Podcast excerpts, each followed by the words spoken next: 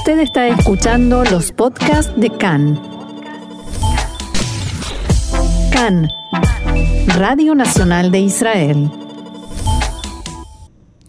Continuamos aquí en CAN, Radio Reca en español, Radio Nacional de Israel, y vamos ahora a ocuparnos de lo que sucede en Estados Unidos, más allá de lo que veníamos hablando, acuerdo con Emiratos, firmas, eh, actos y demás, vamos a hablar de las elecciones en Estados Unidos, que también de alguna manera tienen que ver con Israel y con lo que sucede en Israel, y para eso volvemos a contar con la ayuda de un experto la materia, el periodista Diego Mins. Hola Diego, ¿cómo estás?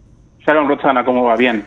Bien, eh, entonces eh, sigamos, eh, habíamos empezado a hablar del comienzo de esta campaña, de los primeros tiempos de campaña, pero ahora llegó el momento de, digamos, de arrancar, de poner el pie en el acelerador y el momento en el que normalmente los candidatos comienzan a viajar, a recorrer el terreno. ¿Qué pasa esta vez en estas elecciones presidenciales norteamericanas en tiempos de coronavirus? Correcto, la última vez que hablamos eh, estaba a punto de terminar la convención republicana, tanto la convención republicana como la demócrata tuvieron esta, esta vez la modalidad, la novedad online, digamos, fue no hecho en un estadio, en una ciudad, no se copó una ciudad entera donde viajaron todos los delegados, sino que fue hecho prácticamente en un estudio de televisión en distintos puntos del país, fue hecho como un stream, digamos, ¿no? Como prácticamente la vida de todo el mundo está haciendo durante este año. Así es. De esa manera, digamos, uno pensaría, bueno, de, entonces la campaña va a cambiar, ¿no? La campaña va a tener que encontrar alguna manera de, adaptarse a esto y la verdad es que en realidad no, todavía no se ha encontrado una solución y de alguna manera hemos visto en las últimas dos o tres décadas cómo la tecnología ha cambiado absolutamente todo, cómo cambiaron los paradigmas, cómo de alguna manera cambiaron las campañas políticas también gracias a, los, por mencionar solamente los últimos hitos para no irnos demasiado atrás, las redes sociales y el Big Data, que fueron lo que fue lo que fue moldeando las campañas de Obama, las dos campañas de Obama, la campaña de Hillary Clinton y la de Trump, pero en este en este en esta elección la gran novedad de alguna manera parece ser las teleconferencias, pero no son un gran más allá de las de las convenciones, tanto demócrata como republicana, no parecen ser un gran componente a la hora de hacer campaña. No, entusiasman, no entusiasman mucho a la gente.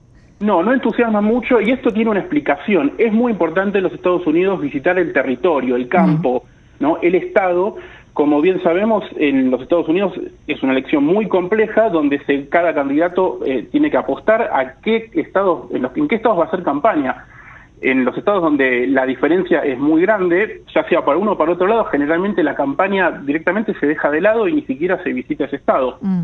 Y de algún modo en los estados más pequeños eh, es donde prima visitarlos porque visitar el estado, eh, tener algún tipo de, de, acto, ya sea un acto con un estadio, cosa que eso seguramente no vamos a ver, puede ser al aire libre tal vez con algunas medidas, pero ese tipo de actividad conlleva una cobertura periodística de los medios locales. Claro que en los estados en los estados pequeños suele ser eh, el método de el método de consumo de noticias más importante, se consume más los medios locales que los medios nacionales. Entonces, para poder llegar a los hogares de los estados pequeños hay que visitarlos, es bastante concreto. Claro. Por eso quiero llevarte un poco de viaje por Estados Unidos y hacer un pequeño mix de estados grandes y estados pequeños. Contanos, por favor, algunos ejemplos de cómo sucedieron las cosas ahora que la campaña ya es formal. Sí, a partir de este lunes, que fue el feriado del Día del Trabajo, que solamente en Estados Unidos el Día del Trabajo se celebra en septiembre, eh, fue que comenzó la campaña formal, suele ser así cada cuatro años. El día lunes eh, empezó, digamos, con Kamala Harris visitando por primera vez un estado por sí sola, sin la compañía del, del candidato a presidente Joe Biden. Kamala Harris visitó Wisconsin. No sé si recordarás que la última vez que hablamos hablamos de la importancia de Wisconsin, del medio oeste, del cinturón, el cinturón del óxido, que es esta este área no oficial entre el norte de Nueva York y el comienzo final del, medio oeste, digamos, el lago Michigan. Eh, este estado fue tuvo unas noticias hace dos o tres semanas por los incidentes eh, policiales en la ciudad de Kenosha. En su primera gira como candidata, la candidata vicepresidenta Kamala Harris visitó a Jacob Blake, que fue la víctima de este eh, episodio de violencia policial, le dispararon siete tiros por la espalda tras un incidente de, doméstico, una amenaza doméstica.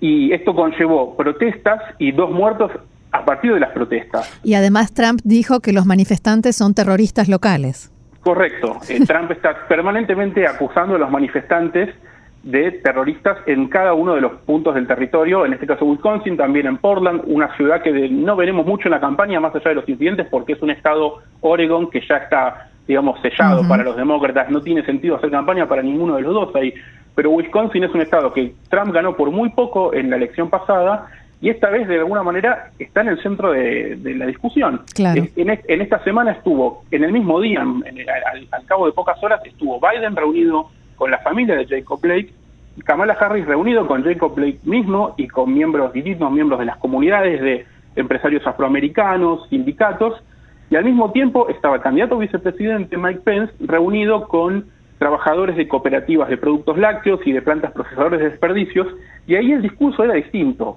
Pence, en lugar de prometer algún tipo de acción en contra de la violencia policial, iba, llegó a prometer eh, algún tipo de acción para detener la violencia en general, violencia en general que de alguna manera fue disparada por la violencia policial, no por otra razón. Entonces, de alguna manera vemos como cada uno va llevando su relato, pero disputan este estado puntual que, para darte un dato, por ejemplo, en 2016 Hillary Clinton no lo pisó directamente, lo dio por perdido y lo, encima lo había perdido por poco, o sea que realmente ahí uno de los tantos errores de su campaña. Las encuestas en este momento en este estado dan una ventaja de seis puntos para Biden, por lo cual tiene seis sentido. Puntos. Seis puntos. Digamos, todavía es bastante prematuro, hay mucha diferencia entre encuestas, pero está, estaría fuera del margen de error, lo cual en ese momento le daría la ventaja a Biden. sin duda. Trump estuvo allí la semana pasada, no estuvo esta semana en Wisconsin, pero sí estuvo ayer en Carolina del Norte, y fue un, fue un acto importante, fue en una base militar. La semana pasada, durante el fin de semana, Trump estuvo todo el fin de semana defendiéndose de un artículo que se publicó en, el, en la revista que se metió con los militares. Se metió con los militares, los catalogó a los caídos en acción, los catalogó de perdedores. Eh, algo que ya había dicho en su momento personalizándolo con McCain, ¿te acordás aquel candidato a presidente fallecido que eh, hace pocos hace pocos meses que en sus últimos meses de vida, eh, a pesar de ser republicano, fue un gran opositor a Donald Trump. Y que estuvo cautivo, en realidad, por eso para acá, para Trump era un perdedor. Eh, estuvo, claro, Trump lo catalogó de perdedor solamente por el hecho de haber caído rehén, eh, cautivo prisionero de guerra en Vietnam, cuando en realidad McCain es considerado por todo el arco político un héroe de guerra, digamos. Claro. bueno, luego de haber atacado en una conferencia de prensa a los propios altos mandos del Pentágono, que él mismo, digamos, designa, eh, Trump visitó una base aérea en Carolina del Norte, el estado donde más eh, reservistas viven actualmente, y se elogió a sí mismo por el gran manejo estratégico de las Fuerzas Armadas y se adjudicó a sí mismo todos los logros de su gestión, y a su, a su vez la catalogó como fracasos de las gestiones anteriores. Por ejemplo, y acá algo medio insólito, le echó la culpa a Obama y a Biden de no haber hecho nada para combatir al Estado Islámico y de haber supuesto a la misión de eliminar a Osama Bin Laden, cuando en realidad todos sabemos que fue, eh, digamos, el gobierno de Obama el quien encontró en Pakistán a Bin Laden en 2011, después de 10 años de búsqueda. Bueno, pero Trump no permite que la realidad lo moleste. No, que la realidad no le arruine un discurso a Trump. Ese sería, digamos, el, Sí también, digamos, se, adjudicó haber encontrado a Bagdadi, lo dijo, yo lo encontré, así en primera persona, en, singular, y le dimos y le dimos con todo, ahí sí, por lo menos en plural. Bien, eh, todo un detalle. y por lo menos ahí compartió parte del crédito. También describió a Biden como un vendido global que pasó su carrera pisoteando las comunidades estadounidenses en todos lados. La vez pasada hablábamos de que lo vendía a Biden como una especie de radical de izquierda por tener elementos de izquierda en su partido, ahora es como una especie de anti-Estados Unidos. Y lo acusa acá, también es algo, digamos, difícil de defender, sí, sostener, difícil de sostener. Lo acusó nuevamente de socavar a los científicos con una retórica anti-vacunas porque Biden planteó dudas en esta semana sobre si Trump está apresurando la vacuna contra el coronavirus para mejorar sus posibilidades en noviembre. Eh, en algunos estados, sobre todo en los estados en campaña, en Wisconsin, en Michigan, en Pensilvania, están saliendo avisos publicitarios de Trump atacando directamente a Biden por ese tema, diciendo que Biden tiene toda la intención de cerrar el país completamente, de que no tiene intención de acelerar la vacuna, algo que digamos es eh, que solamente es posible gracias a la magia de la edición. Hmm si querés te puedo llevar a un estado un poco más conocido por, por ser pendular, como se dice, que es Florida, ah, donde, también Estuvo, donde también estuvo Trump ayer. Mm. Recordarás perfectamente, a pesar de que ya pasaron sus años, lo que pasó hace 20 años en Florida, que se hizo célebre en la batalla que duró semanas entre George Bush hijo y Al Gore, fue lo, que lo que definió absolutamente esa elección y lo que dejó a Florida como el estado... El estado clave a partir de entonces. Correcto, correcto, absolutamente. Es, es, es clave porque es el tercero en cantidad de votos electorales, empatado con New York, a los, los, dos tienen 28 votos, pero New York, digamos, está absolutamente definido para los demócratas, ninguno lo va a, a, competir, por lo cual Florida es siempre un, un, terreno de batalla muy fuerte. Las últimas encuestas le dan empate total a ambos en todos los en todas las demografías y en todos los grupos etarios. Eso es lo insólito.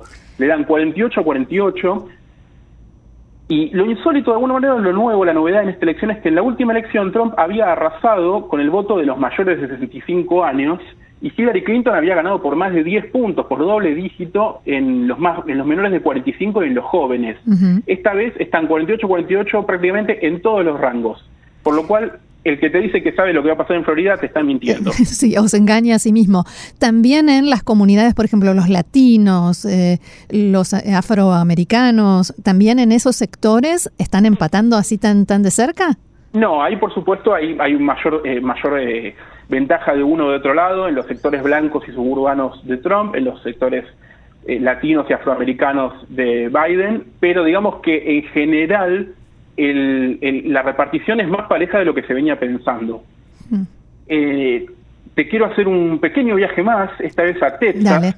Estado que en realidad eh, se cree que es un estado que ya está definido históricamente, siempre fue el gran bastión republicano y la ficha mayor en el mapa republicano.